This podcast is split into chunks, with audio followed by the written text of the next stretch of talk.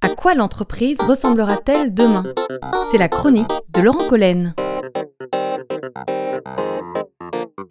On a souvent parlé dans le monde de l'entreprise de choc de génération. Un fossé, dit-on, se creuserait entre les tranches d'âge. On notait d'ailleurs en passant que personne n'a jamais affirmé l'inverse, hein, c'est-à-dire que toutes les strates d'âge se ressemblaient, et c'est bien heureux. Mais comme le mouvement va vers l'avant et à grande vitesse, on est bien obligé de s'attacher à comprendre ce qui est en train de se passer sous nos yeux. Nous sommes bien tenus de faire le tri entre les tendances fondamentales qui vont s'ancrer dans le paysage, donc décider l'avenir, et les autres tendances plus conjoncturelles qui, elles, finiront bien par faire pchit. Globalement, les dirigeants ont souvent blâmé les jeunes pour leur manque d'engagement tout en louant leur culture digitale native, apte a priori à moderniser les entreprises et donc le monde. Mais nous y allons tout droit. Ces jeunes nés sous digital seront très vite majoritaires dans les effectifs. Et les entreprises, souvent managées par des plus de 50 ans, devront s'être transformées. Mais ici, on ne parle pas que de transformation digitale. Ça, c'est souvent en cours. Il faudra parler aussi de transformation culturelle. L'histoire des jeunes est différente de celle des quadras et des quinquas immanquablement, leur histoire aura influé sur leurs aspirations. Se transformer, oui, mais peut-être bien se réinventer. Quels sont alors ces grands chantiers?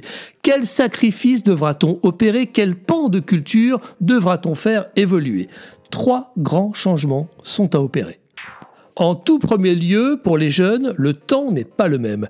Les jeunes ne s'inscrivent pas dans l'idée d'une fidélité à long terme, mais plutôt dans celle d'un parcours dont l'enjeu pour eux sera d'additionner des compétences, voire des emplois, pour gagner en valeur sur le marché. Les jeunes travaillent leur employabilité. Ils veulent donc s'enrichir personnellement d'aventures professionnelles. Leur sens du devoir est donc moins prononcé que chez les plus âgés. Ils rêvent donc d'aventure et pas de fidélité. Ce rapport au temps est nouveau et cela change tout. En second lieu, il y a une volonté impérieuse de poser des frontières étanches entre vie privée et professionnelle, comme s'ils avaient vu leurs parents souffrir de l'inverse ou peut-être bien eux-mêmes en pâtir. La vie privée est sacrée. La vie professionnelle est donc au service de la vie personnelle. On nous a expliqué que le bonheur faisait la performance, ici on tend à penser l'inverse. On cherche à réussir sa vie professionnelle, à gagner de l'argent pour créer les conditions d'une vie privée meilleure. Ce n'est évidemment pas sans conséquence sur le management. Enfin, le troisième sujet concerne justement le management. Il n'est plus sacralisé. Les jeunes veulent de la liberté, de l'autonomie. Ils aimeraient que le travail se compte en valeur et non plus en heures. Ils aiment être entendus. Ils n'aiment pas le caporalisme. Ils aspirent en lieu et place de la traditionnelle hiérarchie à des logiques de communauté et d'expertise.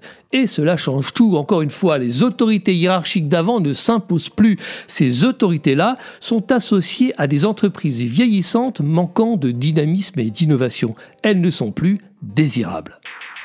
Pour résumer, on comprend bien que le rapport à l'entreprise est plus mature, moins passionné, plus raisonné, plus contractuel, plus pragmatique. Les jeunes ont les pieds sur terre et semblent céder moins facilement que les anciens aux sirènes d'avant. Ces jeunes ont l'ambition de piloter davantage et personnellement leur vie professionnelle. La messe est dite, la forme du management est à réinventer.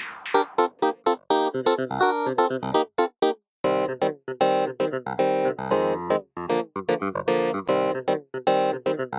you.